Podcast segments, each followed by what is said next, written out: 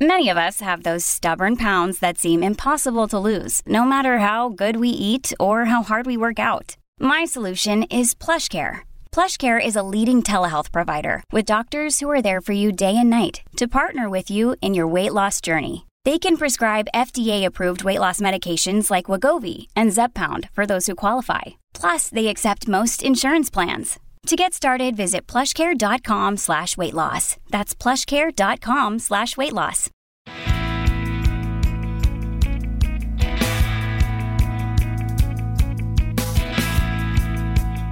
Welcome to Puro Politics, the political podcast of the San Antonio Express News. My name is Gilbert Garcia, Metro columnist, and I'm joined by Brian Chasnoff, investigative reporter. Kerry Clack, columnist, editorial board. Well, we had a, a big election uh, last week in uh, District 118, a special election runoff. And anyone who follows uh, that district knows that it's been dominated for decades by Democrats. We've had some really prominent uh, South side Democrats uh, holding that office over the years, from Ciro Rodriguez, Frank Tejeda, Carlos Uresti, Joe Farias. And the one Republican who's kind of been able to defy that Democratic dominance uh, has been our guest today, uh, John Lujan, who is a retired firefighter and uh, an, IT executive, won a special election runoff in January 2016 in, in District 118. And last Tuesday, he did it again. He beat uh, Frank Ramirez, a, a uh, former uh, legislative aide and city council aide, uh, a young Democrat from uh, the South Side. And uh, John, congratulations on your win, and thank you for joining our podcast. We really appreciate it. Well, Gilbert, thank you for having me here, and and, and I, I enjoy it. And yes, thanks. I am John Lujan, and I just recently won state Representative District 118. When when you look at it, I mean, we we know that. Uh, special elections are, are, are unusual. I mean, they're sprints. You don't have a lot of time. Um, the turnout tends to be a lot lower, although it was relatively good in this election. Uh, when you look at what what the key was in in as a Republican winning in what has traditionally been a Democratic district, what do you think the keys were for you? Man, I, you know what, Gilbert? I think it was uh, several factors. The first being, I have a long reputation uh, living on the south side in the middle of the Democrat district. I run a football league. I run an IT company where I, where I have these projects within my company, some contracts that we've won that I always people make fun of me. They say, "Oh, there's an opening. John's going to go hire a kid from the south side," and I say, "Yeah, because we're breaking cycles of poverty through technology." I'm involved in our school district and just just life, right? I'm in church, and then I have boys, five boys, and uh, been married 37 years. We're just a, we're a fixture in our community. You put that together with the national mood that's going around as far as you know the border situation, the Afghanistan thing, just all of the mood of the country of itself, which I didn't think was going to be a big factor, but it ended up being a big factor because I would talk to people. I would I downplayed that a lot, but then when I when I would walk around and hear people just fed up, scared, disgusted, gas prices, this, that. I think it it had a percentage factor in my election, no doubt. You know, John, I guess I would ask you how much how much blame would you actually put on the Democratic Party for some of the things that are some of the frustrations that Americans are feeling right now that you ticked off there? Man, you know what? I would think if we're talking specific in my neighborhood, I, I really think that the some of those people feel disenfranchised. They feel like they they're especially if they're the middle of the road. They, they, think that things are going so far left. You know, we do have the far right, right, which can can be damaging to me, we have the far left that can be the left side damaging to me too as, as a candidate, right? So, but I think um, just that mood is is, is kind of hurt the the Democrat Party. Um, and I think we're seeing it right now, just a little bit of a trend going on. Now, do, would you say these are What's what's top of the list for the frustrations that you've heard? Is it social issues or economic issues, uh, public health issues? I mean, you know what? I just think it's it's the fighting. I'm, you know, I, here's what I really really ran on. When people came up to me, and this really infuriated me, and I'm a candidate, so I can't be rude or ugly about it, right? But when somebody comes to me, "Are you Democrat? Are you Republican?" I say, "I'm a Republican." They say, "Well, then I'm not voting for you because I never vote for a Republican." I say, "Why not? I mean, you don't even know me. Get to know me first. Same thing if they told me, Mr. Lujan, are you Democrat or Republican? I say, I'm a Republican. I say, oh, right, you got my vote. I'm Republican. I say, well, why? You don't know me. You, you, haven't talked to Frank. You don't know me. You're just so these labels, but and those are those hardcore on the on the right and left. But I think the general people are trying to stay away from that and they don't like that. And I think the message that I brought, staying focused on the issues, I didn't go negative. Frank can't say that I said anything mm-hmm. negative about him. In fact, some of my campaign team, hey, let's bring up this. And did you know this about him? I, I, don't care about him, per, you know, his personal life or what he's doing or where he's at. I don't care about that. I said, let's just focus on job creation. That's big for me. Education's big for me. If we stay focused on the issues, that just resonated. And I think when you go back and look at it, both parties, it's what, a, what an example for both parties, right? Hey, let's get away from playing so much vote Democrat, vote Republican, and let's say, let's vote for this person because they truly care about their community and they just happen to be a Democrat or they happen to be a Republican. I think that's got to be the new narrative. At least for me, it worked, right? Talking about the, uh, how you were surprised at how some of the national stuff, international stuff, Afghanistan and things, uh, were on people's minds. Is this going to change uh, your priorities? Well, you know, na- national issues, uh, you know, uh, I'm going to say no. I, like right now, here's my big focus. In the next two weeks, I'm putting together because I just happen to be blessed. I was on. The, I, I was. I sit on the board for the St. Jude St. Jude Ranch for Children, uh, they do foster care and adoption, and I sit on that board. I know all the leaders in that, so I'm getting state leaders. I'm going to meet with folks here in Austin. I'm bringing a roundtable together because we've got somebody told me, John, you don't have to do anything until the next election. You know that, and I say, no, I don't know how you you guys know. Last time I won the special, and then I lost the general election. So I don't know how long I'll have this seat. I have the title now, and I want to do something with it, right? Even if it's just starting the legislative process to do the right thing. And if it and if it happens and I'm not elected, I don't need the credit. I just want to get it done. So there are some key things that I'm going to be working on here in these next few months. And I don't know if I'm going to be the busiest state rep, but I'm going to be a very busy state rep for District 118. And a lot of them are going to be issues to ourselves, and other are going to be state issues. And, and the big one, of course, foster care and, and the adoption issues that we're facing. So um, I'm going to stay real busy doing those kind of things. But as far as the national uh, stuff, there's really not much I can do. Just like when people say, "Hey, would you support Donald Trump?" And I, you know, my answer to them, well, what is he doing? Is he doing something in Florida that I need to support or not? No. What about for president? I don't know if he's running. Who's he running against? And people want to make it the national narrative. Right. I try to bring it on down. You know, so that's that's the situation right now. John, keeping at the state level, and you've talked about you know wanting to kind of break past party labels, and and and I think what you're talking about is trying to work in some kind of bipartisan fashion. And along those lines, you know, one of the big issues in Texas over the past decade, um, and we've been we've had this kind of uh, stalemate here, uh, has been the issue of um, Medicaid expansion, which um, by all accounts, would would provide health insurance to more than a million uninsured Texans. The federal government would pick up about ninety percent of the tab on that, and um, there are at least some Republicans. Uh, you know, Lyle Larson, who is you know the out, an outgoing state representative from San Antonio, was was uh, advocating mm-hmm. for Medicaid expansion. Wrote an op-ed in our paper about that. But there are members of your party who kind of blocked that along the way, um, and certainly it could get passed with some support in your party. What what is your take on, on Medicaid expansion, and and what, if anything, would will you do on that uh, once you're in the legislature? Well, and and there again, this is this is I'm in the, I'm in that district where I'm heavy Democrat. I'm like you know, and so that's going to be a big issue for me. Medicaid expansion is is going to be needed. We're going to need to do that.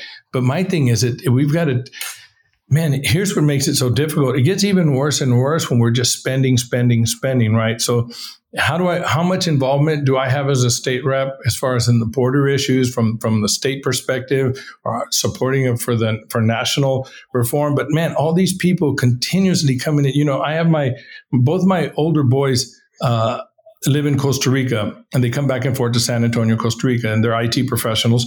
And my son has a girlfriend there and got her visa and she wants to come over here, but she has to all this regulations concerning getting the vaccine or having all this proof and this and this. And then yet at the border, we're letting thousands and thousands a day of people coming in with COVID and these, nobody's checking those folks.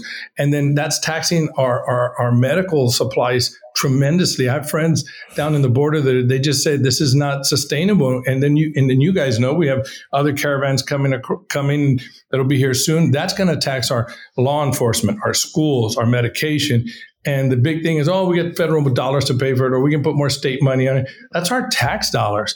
And so if we're not gonna if we're not gonna be responsible with those uh, with those tax dollars, you know, um, if I want to be responsible with them, if we had that extra, man, we could do the Medicaid expansion, take care of our folks that are here versus all this drain over there. So, so are, yes, are I'm gonna, for Medicaid yeah. expansion, but it's, but it's got to be. I got to make sure the numbers and the cost is there, right? Okay, and that's where I got. We can't just throw money at problems like that. I'm responsible as a state representative. I'm responsible for taxpayers' money, and I'm going to take that responsibility because that's my money. And it's easy if you just say, "Oh, we'll get it from the federal government." Where do they get? They don't, you know. I know they're printing it right now. That's that's not that's not good, and that's not good for our future. The argument that's been made, including by people like Lyle Larson, is that you know Texas is sending a lot of uh, tax dollar money to the federal government, and so it's really just common sense for Texas to try to bring some of that money back to Texas and and cover the uninsured in Texas. I mean, would you you accept that argument? There, there's definitely merit to that argument, right? So I and and that's now that I'm state representative, I want to go in and look at you know what is that holdup? Why are why are so many people against it? Why? Because you're right, if that money's there and we can use that for our citizens, especially in, in, in my district down at this level, you know, there's got to be a compelling reason why not to, or because there is a compelling reason that we need to. John, I wanted to ask you a little bit about uh, the the recent executive order from from uh, uh, Governor Abbott, who, as we all know, was a, a big supporter of yours and uh, helpful in, in your campaign. Uh, Governor Abbott uh, recently issued an executive order which banned private businesses from uh, implementing mandates, mask mandates for their employees. And you're someone who comes from the, the business world. And I guess I, I, just wanted to get your sense, you know, if, if you have hypothetically a small business, let's say 25 employees or so, and the owner of that business wants to create a, a policy saying, if you're going to be in the workplace, wear a mask during the pandemic in the interest of trying to keep the employees safe do you you do do you think it's right for the governor to ban private businesses from implementing policies like that for themselves that they think might create a healthier workforce or, or workplace for themselves? You know, uh, any any kind of mandates on, on uh, that we have to wear a mask, you know, uh, or, or have to have the vaccine that scares me right now. You know, there's a big hoopla right with the vaccine coming down from the federal government that empl- you know employers with over 100 people have to have their employees have to be vaccinated. Uh, to me, that's totally wrong. Uh, I have one of those companies, right? And man, everybody, I have a bunch of my employees that have the vaccine. And if they want to have the vaccine, man, my wife got the vaccine. I didn't. I had COVID and I had um, I was sick for about a week, week and a half. Man, I feel good. I've been around people with COVID. I just, I just don't, I personally don't want it. I don't want my sons to have it because they're healthy, they're young. Now, if one of my sons was sick or if there was a reason, a compelling reason, then I would say, okay, but to mandate that for businesses, that's just a bunch of, that's going to be a lot of chaos. Uh, I, I'd have people that would want to walk out. I don't know how I would do myself even because, you know, I don't feel like I need to be vaccinated.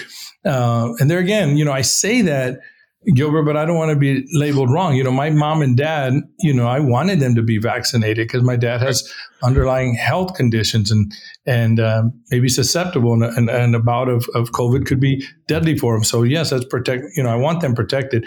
But me myself, since I've already had COVID, that's my personal decision. That, I understand, and and and I don't you know what I mean? And so I don't like anything that comes down in mandates. I guess my question is is because the, the as you said the federal uh, uh, mandate from uh, the Biden administration was for 100 businesses with 100 or more employees, and that's kind of being challenged legally, and we don't know how, how that's going to end up.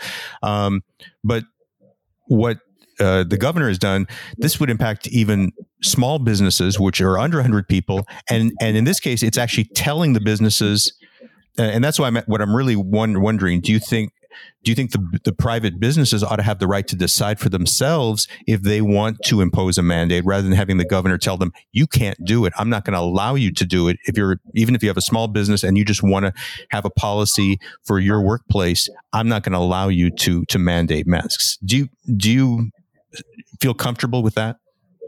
You know uh, and that's a, a, a little controversial thing there. Me personally i go back to the individual you know the individual's rights. If if you don't want to wear a mask. Now, if, if, if I, I get, let me put it this way, I guarantee I have people in my office that would not want that that are just totally anti-maskers even and then i have some that, that wear masks all the time which i don't care so if you go to my office everybody's doing different things and i and i really really don't care but I don't want to be able to, to, to, to mandate and make those. It's going to cause problems. Now, if I went to my employees and I said, listen, man, I personally want you to wear a mask, I know they would do it because it, it's more for me, but I don't want them to be compelled to do it.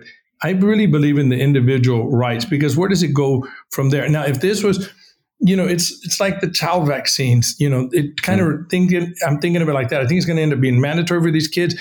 I had not one not one kid in our school died you know, of COVID. I, I checked with our superintendent. We didn't have any, and, and yet we're going to go and vaccinate them all. I, you know, I don't. I, you know, I know that's very controversial. We can argue about it and stuff, but I just don't see that. But going back to the individual rights, I just think a business shouldn't compel people. You know, John. John, I was going to. Uh, sorry to interrupt. I was going to ask you: Do you do you oppose the more routine vaccination mandates in uh, in schools now so, for things like measles? Well, no, I mean those those uh, those have been you know proven FDA approved um, test of time type deal.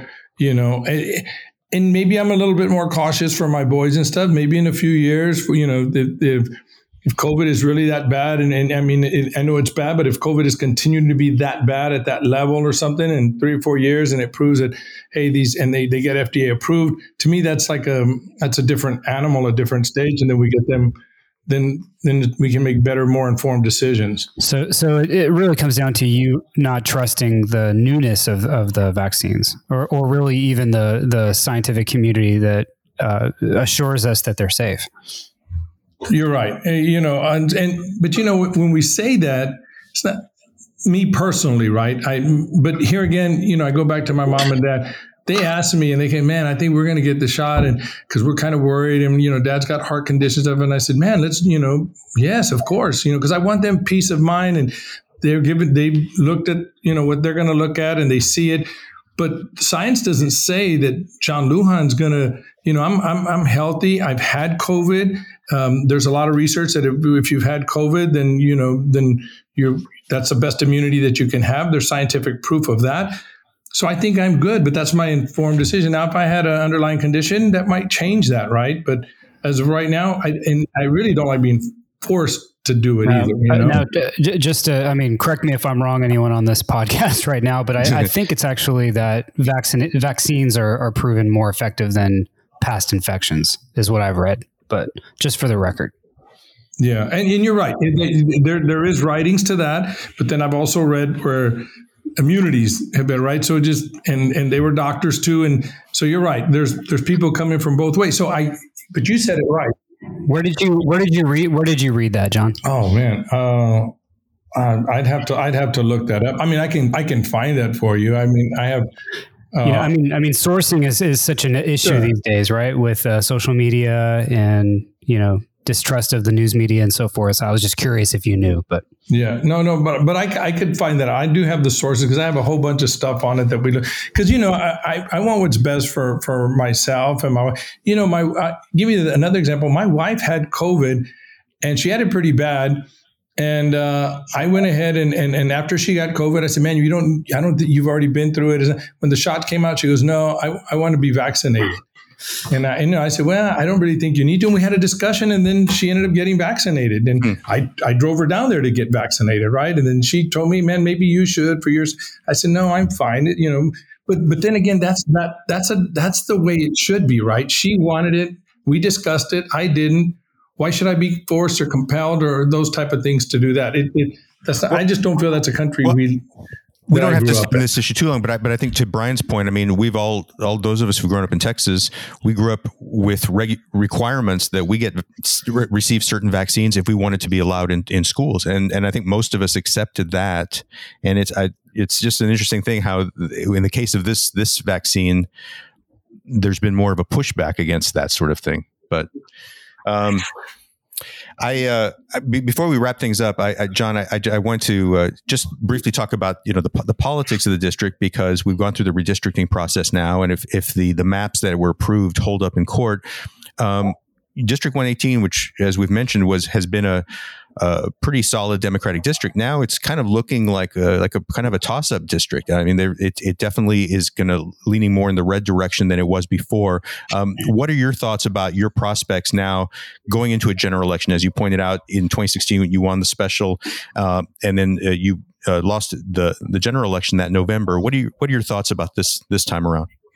This time around, I, am going to tell you, Gilbert. I think you're right. It's uh, it was heavy, heavy de- Democrat. It's still, it's still to me, if you looked at it objectively, it's still clearly a Democrat district, even with the redistricting. But what changes that, and I know a lot of people say, well, up north it takes in a little bit of more Universal City in the Republican area, but it really moves out all in the Southwest. So I didn't have Southwest High School or any of the Southwest area, and it takes all the Southwest Bexar County now but really without it, I don't know if anybody knew that or not, but that helps me. My brother pastors a church in that area. I've worked with a lot of youth in that area. I've worked with their school district on different projects. And I'm thinking, I started at the, wow, that they might be talking about the northern sector, but that southern sector really helps me. But I think that along with no more straight ticket voting, which I think hurt me last time in the general, mm-hmm. and then along with me just you know, I'm just going to work hard, and I'm not running hard to be reelected. I'm running hard because that's what I'm supposed to do, and that's that's mm-hmm. just me. So I'm going to work hard on issues, and I think people are going to see that, and that, and I needed that. People that have known my work ethic, known what I stand for, what I'm about, are the ones that are the Democrats that I got to vote for me this last time, and they're the ones that came came over. And I just think um, only good things happen if I work hard because I either get reelected or I do something great for our community, and then I'm, I'm something to be proud of, if I, even if I don't get reelected. Right. So right. I don't have to be a politician. I, man, I tell you what, I'm super busy with with our youth groups and the things that I, I have fun in life, and you know, I've got a good thriving business. I, I don't need to be in politics but I'm doing it because I feel obligated because of the blessings I've received. I just want to, you know, yeah. help out our community. Hey, John, it was, it, I really appreciate you joining the podcast. Uh, you know, good luck to you and, and, and, uh, and thanks again. Hey, but listen, uh, Gilbert, also, on a serious note, I listen to Puro Politics all the time, and, I, do, and I, I, record you guys. Sometimes, if I, sometimes you, you know, we sometimes we're on different sides of, sure. of the fence, and sometimes I get mad at you guys, but it's okay. Yeah, I can right. talk back to you guys while I'm changing. Are you, are you going to listen to this one? yes, you know what? I'm going to listen to this one Good. because I always get nervous when I hear myself, but uh, I was a little nervous coming on here. But you guys are awesome, man. Thank all you, right. thank you for what you do for our city and keeping people informed. Thank you. All right. Thank, thank you, John. So uh, we talked to, with uh, John Lujan about uh, the District 118 election uh, last week, and uh, the same night there was a there were big elections in Virginia and New Jersey, and I think the sort of takeaway that most people had was that it was a really tough night for Democrats uh, in Virginia. the Republican candidate uh, Glenn Youngkin defeated former uh, Democratic Governor Terry McAuliffe in New Jersey. The Democrats were able to hold on by a, a slim margin to uh, the governor's office there. But there was a, a lot of discussion about um, where the country is right now. Obviously, the, the poll numbers haven't been great for Joe Biden, and um, you know the the Youngkin was able to win in Virginia. He kind of distanced himself from Donald Trump, but was uh, you know made a quite a bit of critical race theory, which was a big issue for Trump uh, last year. So, you know, Kerry, I, I, guess I wanted to get your when when you started kind of seeing where the results were going in Virginia. Um, you know, what what what what did you what do you think the message was there, if there was a message? You know, I I think we have a tendency many times to to to to rush into a narrative of what some of these elections mean, and and and and no one panics right. the way Democrats panic. Although I, I, I mean, it was not a good. true. It was not a good, except for me, Cowboys and Spurs fans when things are good. But uh, it yeah. was not a good night. I mean, New Jersey was surprising because no one expect. I don't think anyone expected Murphy to be in that close of a race. Although New Jersey, you all, you know, you always have this this. Uh, going back and forth of, of Republicans and, and Democrats right. in the in the governor's mansion. With uh, Virginia and Youngkin, I think one of the things I think I don't think Youngkin ran a, a brilliant campaign, and he obviously did mm-hmm. use critical race theory, but I, I I think that he what could be more troublesome for Democrats is that he showed there's a way mm-hmm. that you can cleave Trump from Trumpism because Trump Yep, didn't. That's a great He point. stayed. Uh, uh, Youngkin didn't didn't wasn't at at uh, the rallies Trump was at, and Trump didn't go after him. And Mhm. that's more troublesome to me is that uh, that the message of, of of Trump still will still resonate, and in particularly it resonates with with white Republican women, with white women. Well, we saw that 15 point difference among white women uh, from, you know, I think Biden carried the, the, the, the, white woman vote by 1%. And in this case, it flipped over to, to Youngkin by 14%. And so there's, you know, the obvious takeaway that people have is that, uh, you know, there were women who were just sort of disgusted by Trump and his personality um, and saw Youngkin putting out maybe a similar message, but doing it in a way that seemed more more palatable. I mean, it, you think that's fair? I think that's exactly more palatable. That's the word. Okay. No, you know, I was just going to ask you, Brent, because you know the, the thing is about this that I mean, there's there's been a long history of, uh, I mean, I think going back at least 40, 50 years that presidents in their um, their first midterm, you know, their party tends to do really poorly. I mean, the big exception that I think uh, happened was George W. Bush, and that was because there was a lot of goodwill uh, in his direction uh, coming off of the 9-11 attacks. But this even presidents who've won by big margins in their reelection uh, campaigns, like Ronald Reagan, they had they had rough m- midterms. So there's there's reason to think that that could happen this time with Biden. That people are going to be frustrated and uh, and they'll you know anxious about whether it's inflation or they're just tired of the of the COVID. Um, you know, pandemic, and they'll they'll take it out on the, the party in power. But one of the things too, too is that you know that um, we're a year away from that, and uh, you and I were talking a little bit about that before we started. I mean, it, it's it's it's really hard to know where things are going to be in a year, right? Right. Yeah. And I mean, the, the sense I get for Biden is, you know, he's in a he's in a tough position. I mean, I think uh, you know some Democrats are feeling disappointed that you know his election didn't usher in you know uh, sudden a, a, a new era of uh, of uh, just the, the antithesis of of Trump, where you know where things are working more smoothly and, and the economy is rebounding uh, quickly, which is obviously not necessarily the case with the supply chain issues and the gas prices and so forth. People people probably still feel like they're uh, we're, stuck in a uh, you know the, the new world order here that Mm-hmm. uh, uh, the, the the COVID COVID era, where you know we're still we're still in the COVID era, and and Biden was not a panacea for that. Um, and on the other end, uh, you know, there's probably some moderates who are uh, dismayed that uh, he appears to be supporting the more progressive elements in the Democratic Party. Um, and so I think there's obviously a lot of chaos in the Democratic Party right now. Um, that you know they've they've been struggling to to they were struggling to pass the infrastructure bill. You know, uh, and uh, it's it's just there's there, there's not a clear message from them in terms of you know here here's here's where we're headed. I think it's I think I think the world still feels very unstable right now and, and uncertain. That's you know, right. and it's not it's not helping Biden. You know, Kerry, on, on three days after the uh, the uh, elections that we had last week, we had um, some good economic news. Five hundred and thirty-one thousand jobs created uh, in October.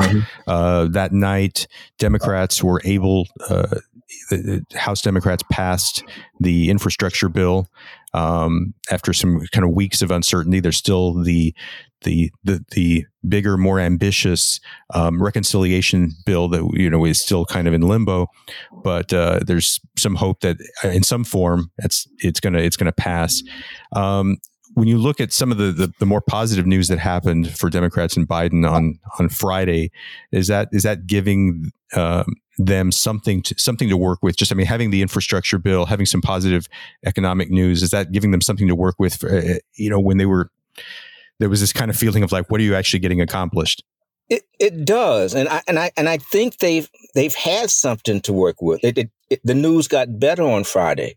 Uh, I, you know, one I think one one of the biggest everything that Brian just said, I I agree with, and I think uh, the biggest issue that that Biden has, that his team is, is that they're very poor in messaging. Because I mean, Yeah, you know, you true. look at the vaccine, when you look at the economy. Uh, when you look at the things that people, it's really it's strange because when you look at the things that people are really upset with, it's almost like Biden's being penalized uh, for some of the things that his predecessor really effed up. And he's not, and, and the reception is he's not acting yeah. fast enough to to correct that. Uh, he, has been a far more progressive president than I expected. When you just look at the yeah. legislation, but I think that that uh, he, he, and his team are very poor in the messaging department. And I also think that one one really legitimate concern I think that uh, some of his party ha- has is there has been a lack of urgency when it comes to mm-hmm. to voting suppression and mm-hmm. and the uh, the eclipse of, of, of voting rights. Uh, you know, and and yeah. the last thing is that you know the problem with the Democrats is that it is a big it is a big tent. And what we've been, what's been playing out is this, is the, uh, is the different factions, the moderates versus the progressives. Whereas on with, with Republicans, yeah. there's no attempt to appeal to all sides within that party, which is why you have so many Republicans who have left it. So it makes it more difficult for Democrats Democrats to have uh, a consensus. It's going to always make them look I mean, Democrats are going to always look in disarray to begin with, but this kind of just accentuates uh, them being in disarray. Yeah, and I think that when I, when I when you you know you hear the. Uh, you know the "Let's Go Brandon" chants, everything, which you know, uh, uh, you know, has, has has become kind of a, a thing in our culture in recent weeks, which is basically a way, a code language way for people who hate Joe Biden to to say something, uh, you know, to use a profanity against him without uh, without actually doing it and I, when I, I, have you know, in thinking about where where's that really coming from, if you look at what people are are angry about, you know, because as you said, some of these things, supply chain issues, these are things that have to do with COVID. They predated him coming into office, and everyone, you know, everyone's struggling with this, and, there, and, there's only so much he can do at this point. Um, and I think some of it has to do with just the the people who uh, politically on the political right who are frustrated about uh, mask mandates or vaccine mandates they're kind of directing all that anger at him. And a lot of a lot of these issues have really played out at you know at school boards and it's at the state level but a lot of it's being directed at him. And i think when he did kind of enter the fray and say you know businesses with 100 or more people have to uh, you know they they have to have a vaccine mandate i think that that kind of gave fuel to that decision among some people to kind of direct all that anger at him. And, and I think when you look at the way this thing has played out with the pandemic, he instituted uh, that that action or recommended that action maybe seven or so months after he took office. I think his antici- his expectation was that the, the challenge was going to be to get enough people vaccinated. We're going to get enough vaccine out for everybody, which was the challenge early on. I don't, I certainly didn't anticipate that we would have such a problem convincing so many people to get vaccinated. And I think Joe Biden spent about seven months thinking, let's, let's, let's just try to make the case for, vaccines. And then he reached a point of frustration with the Delta variant and thinking, okay, we have to do more now. But I don't think it's something he really wanted to do. And I think that's the thing that, that policy decision is probably um, I mean, I, I, I, do you think so? I mean, do you think when when when you start seeing this kind of thing where people are directing so much anger at him that that some of it has to do with, you know, with the mandates and him being blamed for that? No, I think you're completely right. I think that it that uh, I mean, we I mean, last year we, when we saw what was happening with with the anti anti maskers, but a year ago at this time, none of us anticipated that there would be this kind of uh, vitriol and outrage about the vaccines. And you know, early and when the, early in the year, we were on pace to, to reach all these benchmarks that the administration had laid out. And then there came a point as the vitriol increased where uh, we we lost pace with that, and, and, thus you know comes talk about about the mandates. But yeah. I, I think you're completely right that it's all it's it's it's it's as much personal as it is about policy, and and Biden mm-hmm. is the is the uh, is the vehicle and the target for that. That's right. Well, we'll uh, we'll leave things there. It's going to give us a lot to talk about uh, over the next few months. Uh, thanks everyone for listening. Hope everyone's doing well, and uh, we'll be back with you next week. Take care.